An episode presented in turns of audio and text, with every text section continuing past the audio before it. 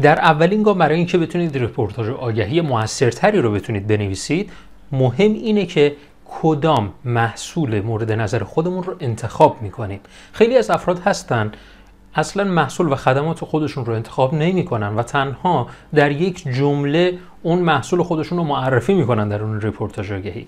ولی کار هوشمندانه اینه که قبل از اینکه اصلا رپورتاج تصمیم بگیریم رپورتاج آگهی اصلا منتشر بشه و یا حتی به فکرش باشیم اول باید این سوال از خودمون بپرسیم. من کدام محصول سایت رو می‌خوام از طریق رپورتاج آگهی به فروش برسونم؟ با این کار شما خیلی هوشمندانه تر می‌تونید رپورتاج آگهی خودتون رو طراحی بکنید. حالا سوال اینه که کدوم یکی از محصولات و خدمات خودم رو انتخاب کنم؟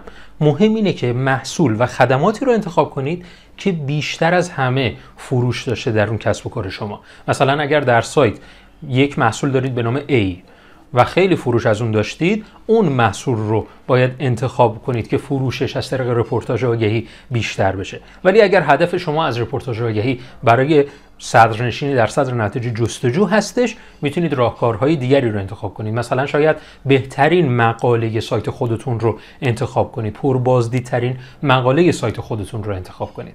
در گام دوم می‌خوایم کلمه کلیدی رو انتخاب کنیم که مرتبط به این محصول باشه و درون سایت خودمون هم پیاده سازی نشده.